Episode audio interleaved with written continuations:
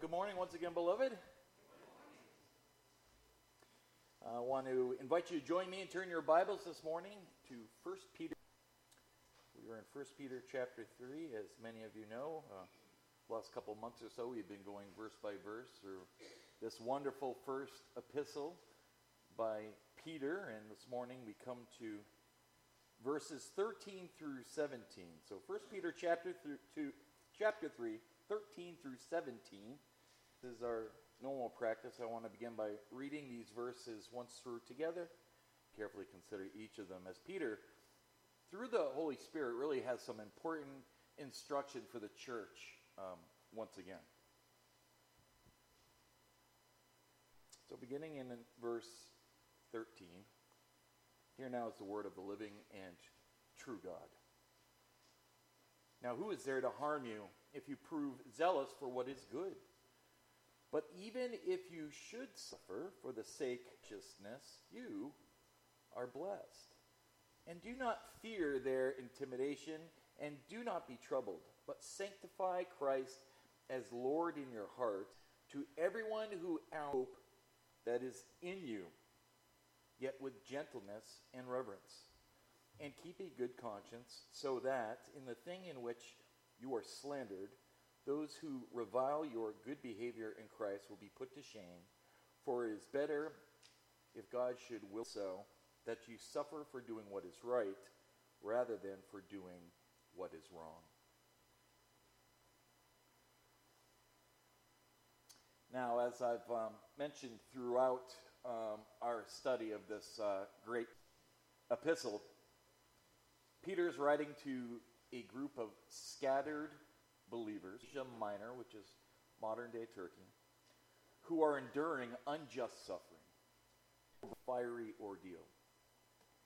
And the kind of trouble that they're experiencing isn't just sort of this run of the generic um, kind of trouble, but rather, um, verse 14 that we just read tells us they are suffering for the sake of righteousness.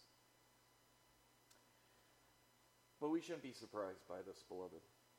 Jesus said in John chapter 15, verse 18 through 20, If the world hates you, know that it has hated me before it hated you. In other words, it's, it's not so much that they hate you as their hatred is important. All right? But they hate Christ. Jesus said, If you were of the world, well then, but because you are not of the world, but I chose you out of the world, therefore the world hates you. Remember the word that I said, greater than his master. If they persecuted me, they will also persecute you. And look, we've experienced God's favor for hundreds and hundreds of years here in the U.S. And uh, we have been incredibly blessed over that time. But that hasn't been the reality for most Christians most of the time. Um, in fact, uh, I've shared chapter 3, verse 12. Paul tells us, Indeed, all who desire to live a godly life in Christ Jesus will be persecuted. So, the further we go into these last days, the more we should expect to see even more hostility and even more hatred aimed at those who are in Christ and live to bring glory to his name. If you're uh, a so called Christian who hides their faith and doesn't let anyone else know about it, well, then, yeah, you probably haven't felt too much pushback from the world. But if you share and demonstrate just a little bit of Christ, it won't take long for someone in the world to show their hatred for him. Now, you'll recall back in chapter 1, Peter called these Christians God elect exiles. God's elect exiles. It's the word eklektos, and it means the called out ones, the chosen. And Peter uses his word, so his persecuted the chosen of the world, but they are the chosen of God. what comfort that would have brought to them. And as exiles on earth, we live as temporary residents. We're never to put our roots too far into the ground here on earth because our true citizenship is in heaven. We don't belong here. We are set apart for the glory of God to be a light to the rest of the world. In chapter 1, verse 15, Peter is holy. You also be holy in all your conduct. Since it is written, You shall be holy, for I am holy, says the Lord. Chapter verse 9, he identifies believers as a chosen race. Well, that sets us apart. You're a royal priesthood. That sets you You're a holy nation. That sets us apart. You're a people for God's own possession. And that also distinguishes us from everybody else in the rest of the world. So we're a society within a society. We are governed by God. We are governed by God. We are indwelt by the Holy Spirit. We have convictions and beliefs and principles and pleasures that are totally different and foreign from the rest of the world. We don't fit in. We are completely distinct.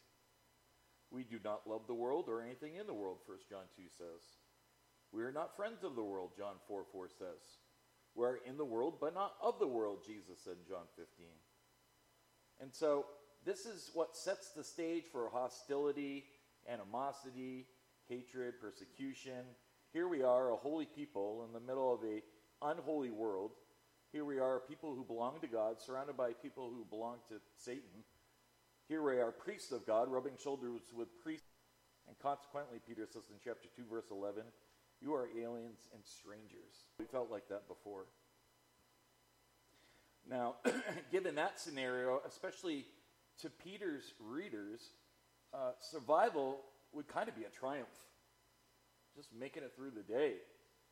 Just to survive all that hatred and the animosity and the rejection that they were going, persecution, because of who they were, would be accomplishment in itself. But to make it even more challenging, we are who we are in the world so that you may proclaim the excellencies of him who called you out of the darkness into his marvelous light. So, not only were they trying to survive all the animosity and the hatred and the persecution that Satan and the kingdom of darkness has brought against them, not only were they trying to survive, but while surviving, at the same time of surviving, trying to reach them with the gospel of grace, mercy, love, and forgiveness that they themselves had so graciously received. It'd be one thing if we could fight the enemy, but we wrestle not against flesh and blood. But we are being sent to convert the enemy. We are sent out as God's ambassadors for Christ. Now, from chapter 2, verse 13, right through to chapter 3, verse 12, um, over the last several weeks, Peter's been talking about these um, three different areas of social relationship and how in every relationship in society, we're to live evangel- evangelistically. Right? For every relationship is to proclaim the excellencies of Him who has called you out of the darkness into its, its evangelistic in nature. That's why Peter gave us all the instructions to humble ourselves, to, to be a witness, to be a light in all these different spheres of society. Look, um, we don't like the way the world is, do we?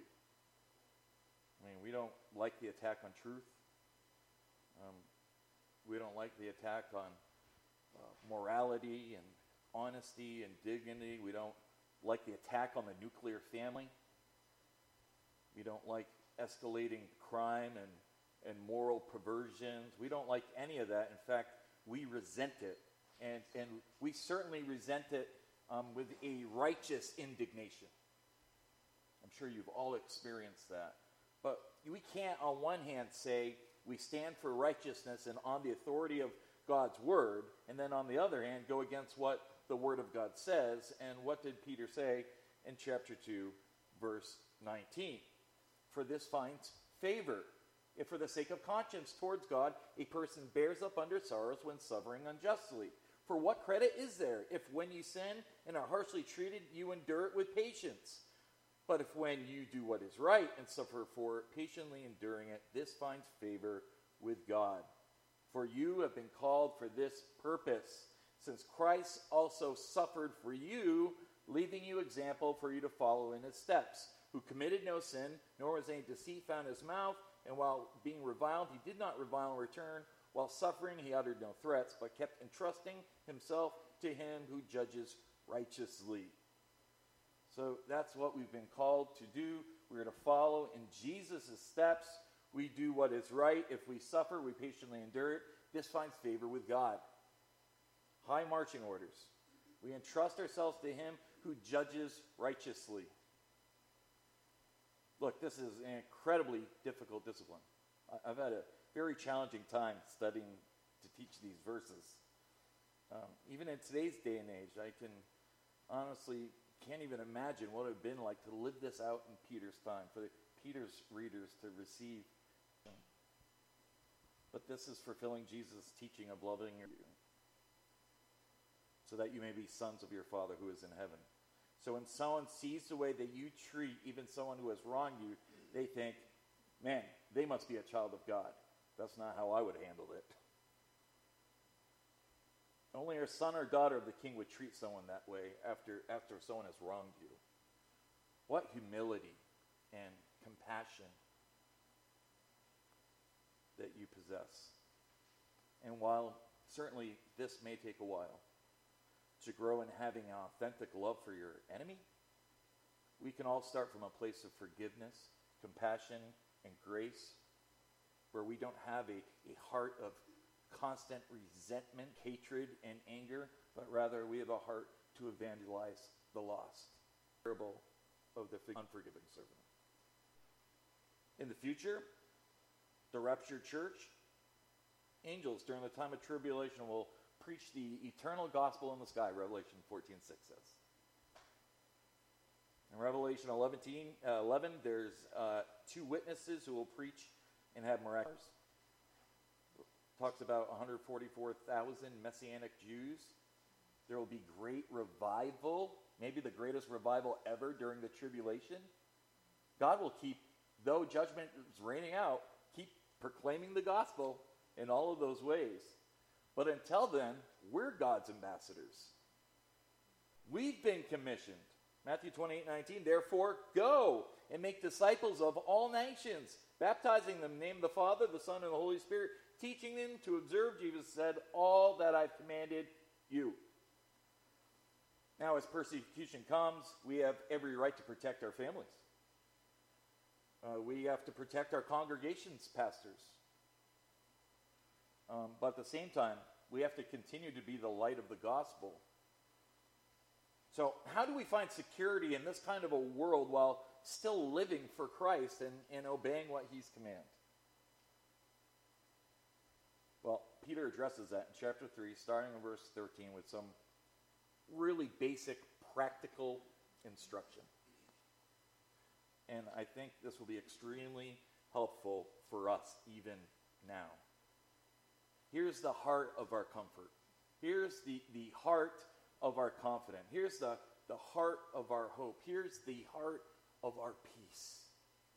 Here are the attitudes necessary to, to, to fortify us and to enable us in the midst of all this to keep extending the, the eternal gospel. So let's look at number one. Peter says you need a passion for doing good. You need a passion for doing good.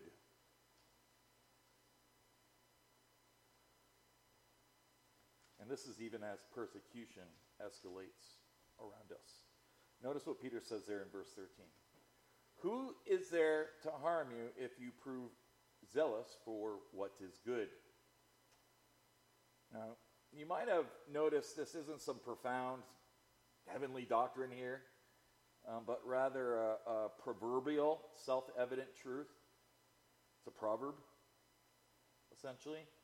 Even in this hostile uh, world, um, people will have a harder time good, who are, are benefactors of society, who are gracious to others, who are unselfish, kind, compassionate, merciful, long suffering, understanding. Peter says, start there. Start there. Don't start by getting bitter. Don't start by getting defensive. Don't start by getting angry. You just keep doing what is good. Paul says in 1 Thessalonians chapter 5 verse 15, see that no one repays anyone evil for evil, but always seek after that which is good for one another. And the word good here refers generally to a life characterized by kindness, thoughtfulness towards others. Start there in your life. St- start there. This is, this is something I can start by doing. Don't let hostility or, or an anti Christian attitude or, or when we see corruption happening all over our world direct you towards vengeance, animosity, hostility. Don't return evil for evil, is what we're being command, commanded. Let your passion be instead for what is good and that honor. And if that's the character of your life, Peter asks the rhetorical question Who is there to harm you? And the implied answer is, is very few. But then he adds this if you prove zealous for what is good. In other words, if that is zealot for what is good. Now, what does this word zealot mean? Well, it is a person with a passion. A person with a passion. If you study the time leading up to um, the New Testament period between the Old and New Testament, um, you would know that during that time there was a group of people called zealots. And um, they were essentially these fanatical patriots in Israel, and they pledged to liberate Israel from all foreign pagan rule at every cost. All costs. In other words, they were so committed to the liberation of Israel that they would literally murder and they were willing to lay down their lives if necessary for the cause. That's how devoted they were. In fact, there was one of them among the twelve whose name was Simon the Zealot. So Peter's saying, You be a zealot, only you be a zealot for what is good. You have such passion for what is good, such passion for kindness, such passion for mercy, such passion to love one another, that who would there be to harm you? That's the heart of this question. Now, that's just a, a general principle to start. Peter's going, not going to just leave us there. But that's the first security he wants to bring up. You must have a passion for doing what is good. But quickly, what number two is a willingness to suffer. A willingness to suffer for righteousness. And again, this is unpopular. Most churches won't preach this, but we'll just preach the text and see what God has for us. I think it's something pretty great here. Verse 14, but even if you should suffer for the sake of righteousness, you are blessed. so let's assume that you're being zealous for what is good. You are passionate for what is good. You're a, a benevolent person. You're kind. You're generous, compassionate, totally unselfish long suffering, it could still happen. You could still suffer for the sake of righteousness. Now, I love how this verse begins. The old English word for that would be perchance. If perchance, I mean, there's a chance you could still be persecuted anyways.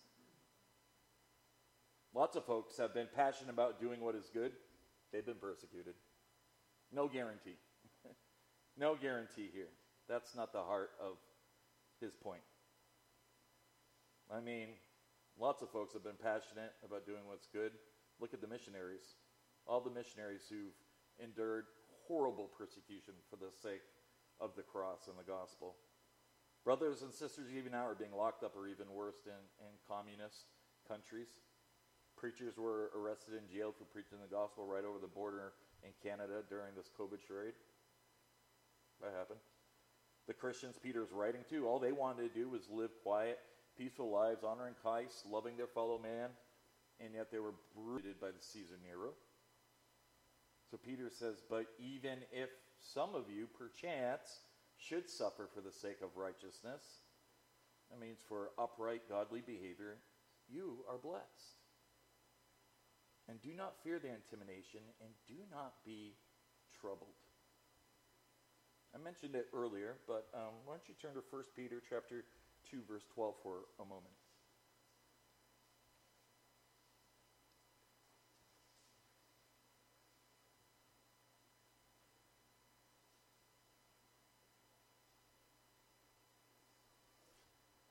Um, section, which is very similar, again, to sort of the major theme of Peter's letter. So 1 Peter 4, verse 12, Beloved, do not be surprised at the fiery ordeal among you. Don't be shocked when it comes. I'm always shocked at Christians who are surprised. Have you not read your Bibles? It's coming. It's here. Just don't be surprised. Which it comes upon you for your testing, as though some strange thing were happening to you. In other words, don't think of it as some strange thing that should never occur. We should never be going through this. But to the degree that you share in the sufferings of Christ, keep on rejoicing. So that also at the revelation of his glory, this is when he returns, you may rejoice with exultation. If you are reviled for the name of Christ, you, here it is again, are blessed. Look at the, the connecting. Because the Spirit of glory and of God rests on you. Make sure that none of you suffers as a murderer or a thief or an evildoer or a troublesome meddler. But if anyone suffers as a Christian, he is not to be ashamed but is to glorify God in this name, in the name of Christ. And there again, Peter says basically the same thing. You may, in fact, suffer for doing what is good, but there's a sense in which you can share in the sufferings of Christ. All right?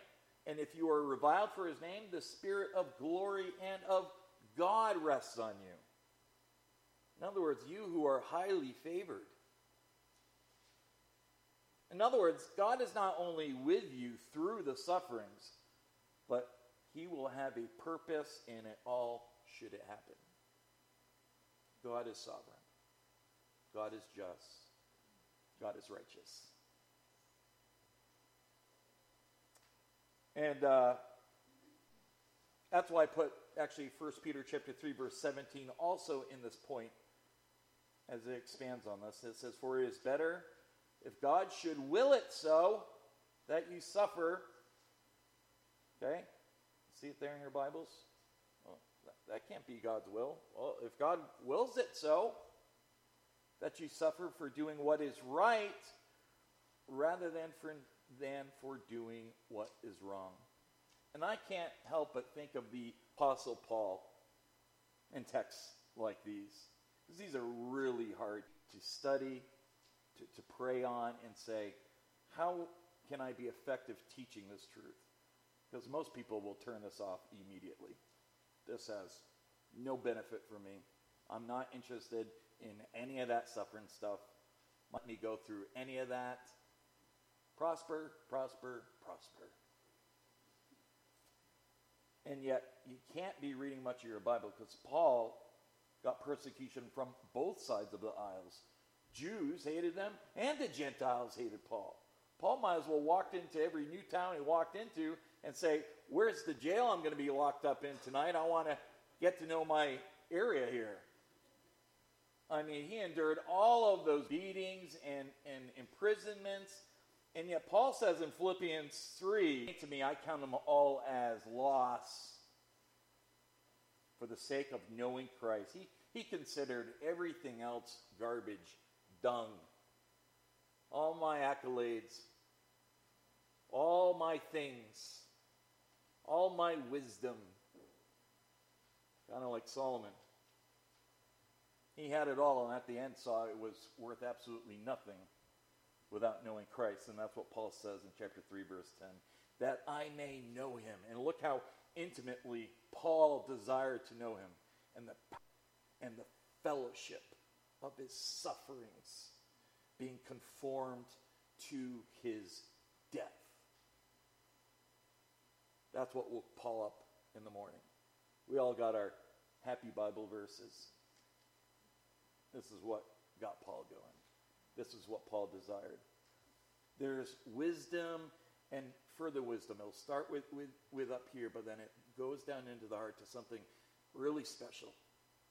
Pray on this stuff. Ask God if, if you haven't gone through a ton of suffering and turned to Him and found comfort in Him, you're missing out. Ask the Spirit to, to lead you in this. There's fellowship in suffering, and, and the Apostle Paul found intimate fellowship and considered it a privilege to suffer for the name. And if I remember right, wasn't that what the Lord actually said? i have got something special for, for Paul. He, he's going to be my, my disciple, my witness, and he's going to suffer. He'll suffer for the name. But what does Peter mean, going back to verse 14? Even if you should suffer for the sake of righteousness, you are blessed. How are those persecuted blessed? Well, we've essentially already answered that, but um, I want to show you just a couple more looks at it. First Peter chapter 5, right here, still in the same book. He explains some of the ways that you'll be blessed. Chapter 5, verse 10.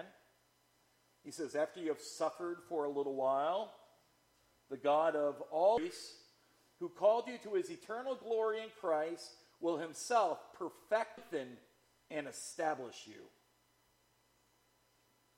Peter's not the New Testament uh, expressed uh, blessings and suffering. Jesus' brother James, you know the verse, chapter 1, verse 2 Consider it all joy, my brethren, when encountering various trials, and again, testings, if you will.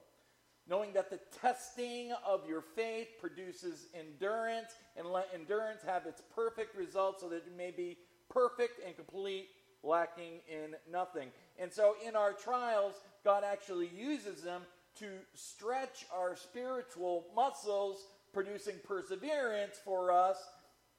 Hebrews chapter 12, verse 1 let us throw everything off that hinders and the sin that so easily entangles, and let us run with perseverance the race marked out for us. And then there is this teaching of our Lord that uh, Peter likely, Matthew chapter 5, verses 10 through 12. Again, familiar verses, but so true. Jesus said, Blessed. Oh, blessed. Blessed, blessed are you. Blessed are those who have been persecuted for the sake of righteousness. There's our same language. For theirs is the kingdom of heaven. Blessed are you when people insult you and persecute you and falsely say all kinds of evil against you because of me. See, it's not because of you, it's because of me. Rejoice, he says. Rejoice and be glad, for your reward in heaven is great. And then he adds this wonderful statement for in the same way they persecuted the prophets who were before you. So you are privileged to take the blows meant. You are promised an eternal reward, and you've just been added to a pretty elite group of people, the prophets, who have suffered before you for the name. All of those make you very blessed, beloved.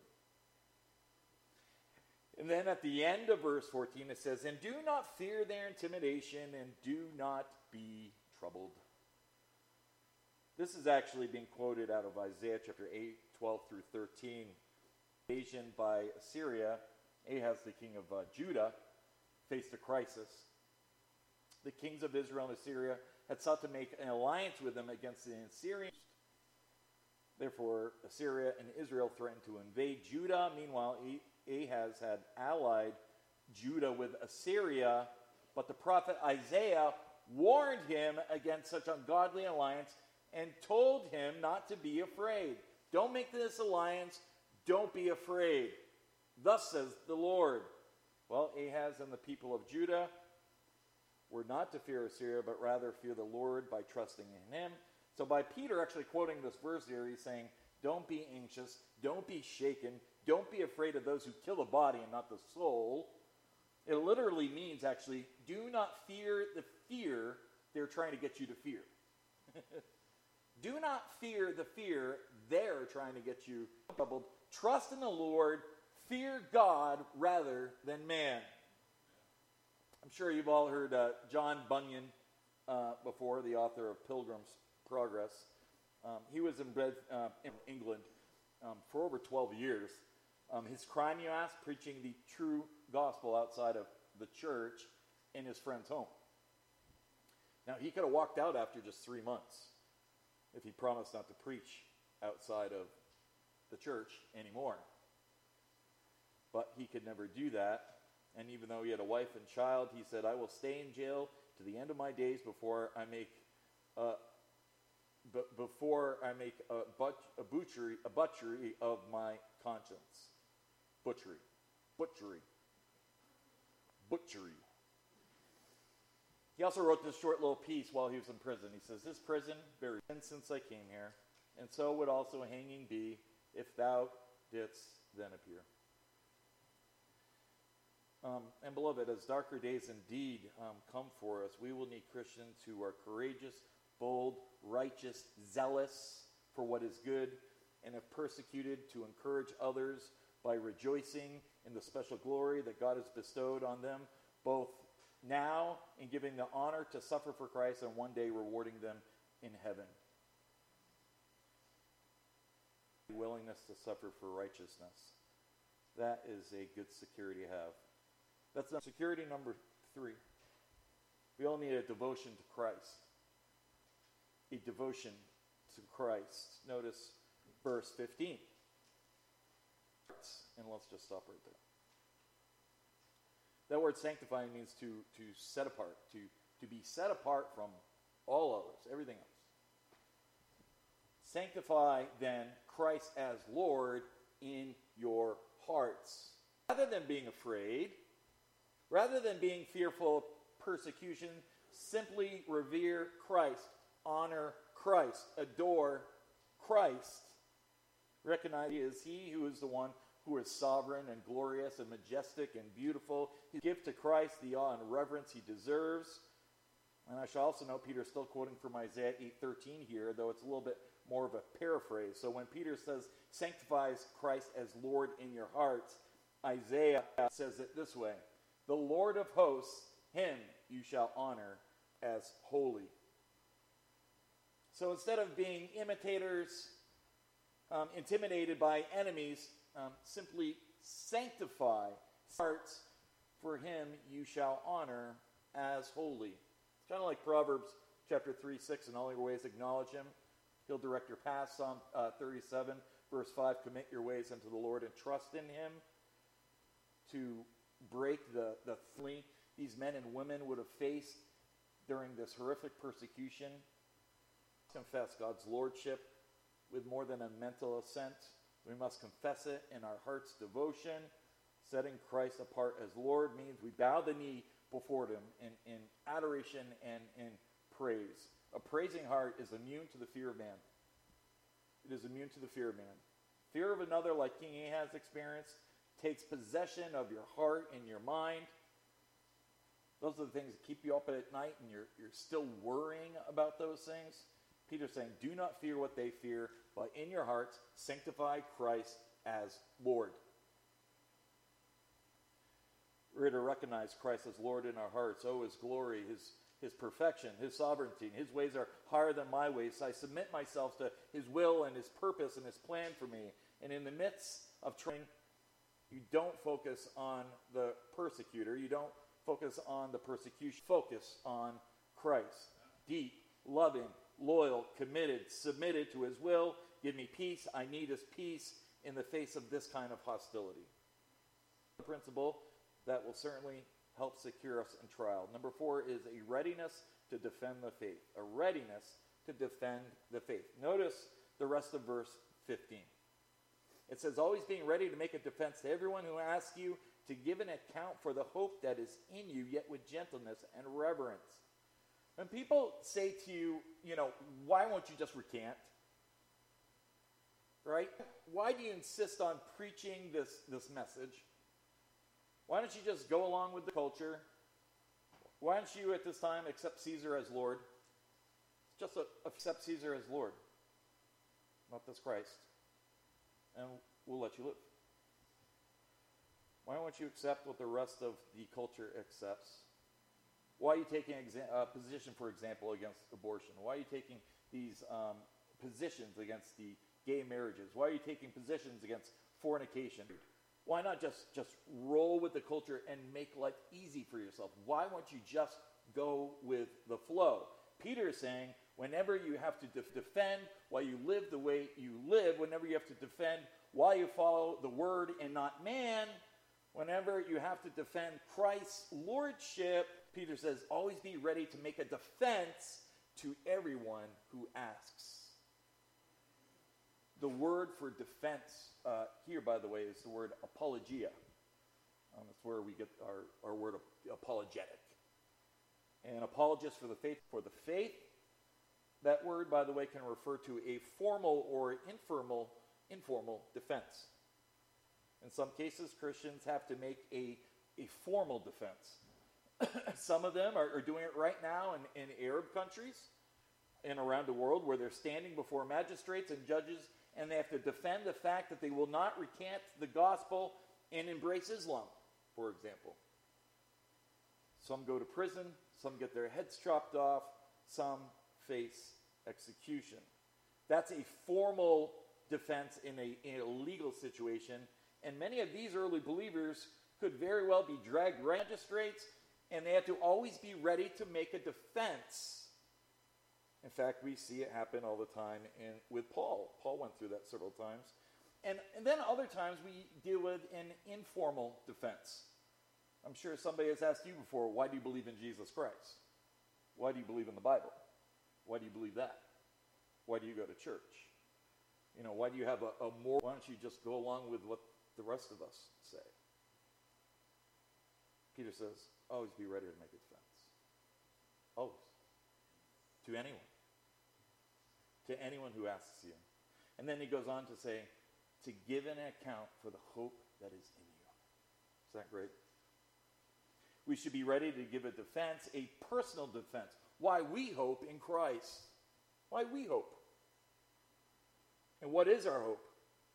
Our debt has been paid. The cross is sufficient. I have been forgiven.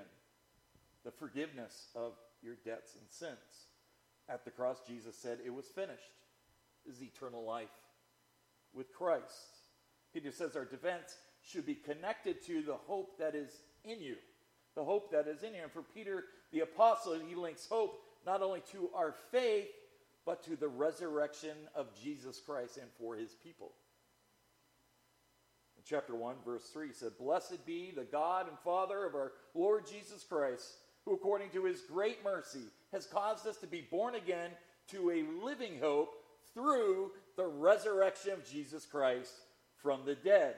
Peter really loves this word hope, by the way. He uses it throughout. He uses it in chapter 1, verse 21. Starting in verse 20, he, meaning Christ, was foreknown before the foundation of the world, but made manifest in the last times for the sake of you, who through him, as believers in God, who raised him from the dead and gave him glory, so that your faith and hope are in God. Beloved, this is the hope that is in you. This is the hope. You have a living faith. Life for you doesn't end at the grave or in hell. Because God's great mercy, He's caused you to be born again to a living hope through the resurrection of Jesus Christ from the dead. Romans 8, verse 11 says, If the spirit of him who raised Jesus from the dead dwells in you, he, meaning God who raised Christ Jesus from the dead, will also give life to your mortal bodies through his spirit who dwells in you. Beloved, this is our living hope. We rejoice and reign with Christ spiritually, yes, and physically renewed on a greater, restored, he will make all things new earth. So our hope is not some um, disembodied spirit floating around in the clouds. Paul said in 1 Thessalonians 4 13 through 14, but we do not want you to be uninformed, brothers, about those who are asleep, those who have died, that you may not grieve as others do who have no hope. For since we believe that Jesus died and rose again, even so through Jesus, God will bring with him those who have fallen asleep, and thus, verse 17, we shall always be with the Lord. Beloved, we do not have to grieve as others do who have no hope.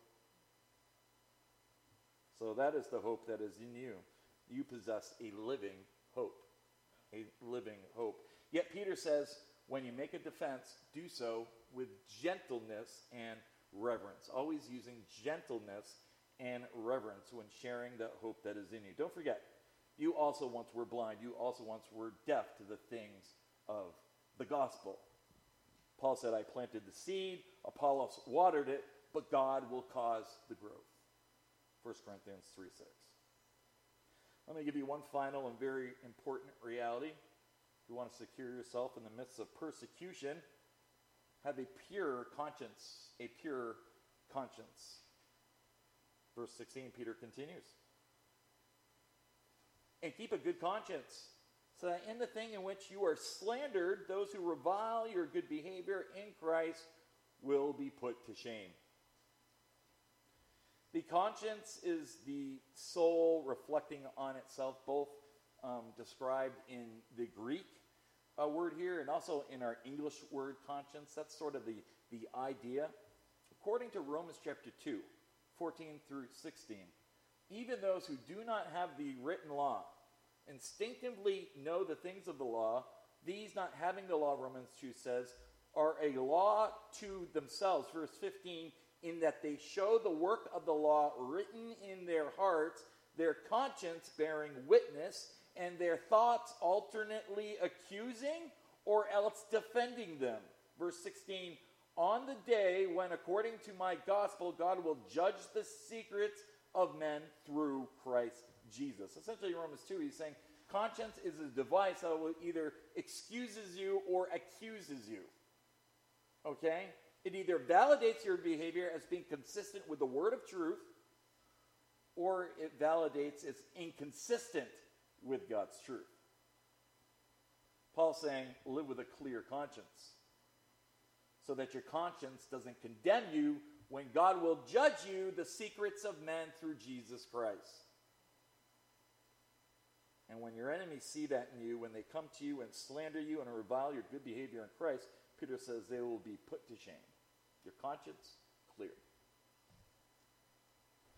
But if you revile, when you've been reviled, if there's sin in your life, you're not going to have a clear conscience and you're not going to be at ease before God when trouble and persecution comes.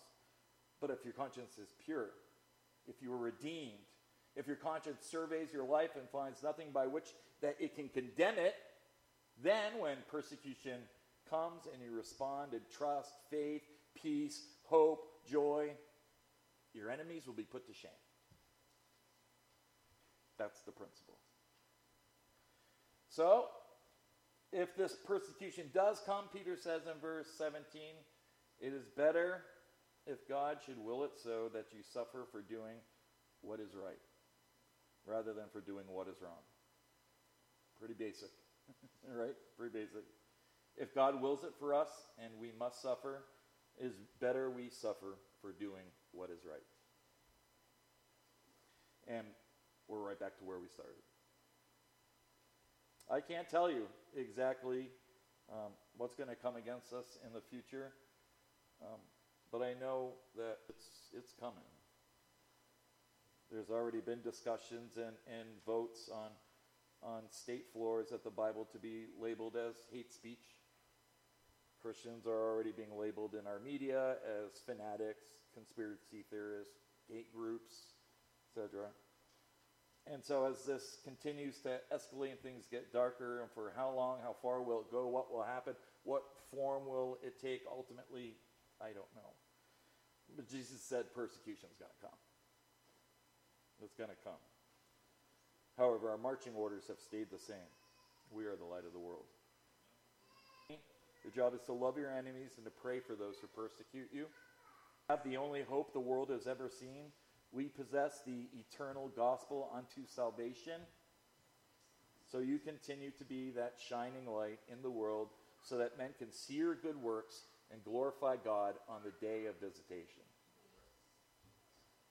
And you do that by having a passion for goodness, being willing to suffer, focusing on Christ, a readiness to share the faith, and keeping your conscience pure. If we live our lives like that, in the face of this, we can have confidence in the midst of, of the worst that comes, whatever it is. God's eyes are on the righteous. Remember, we read this last week. God's eyes are on the righteous, his ears to our prayers, and the face of the Lord is against those who do evil. If you are in need of prayers this morning, please come forward as we stand and sing the song of meditation, O Lord, my rock and my redeemer.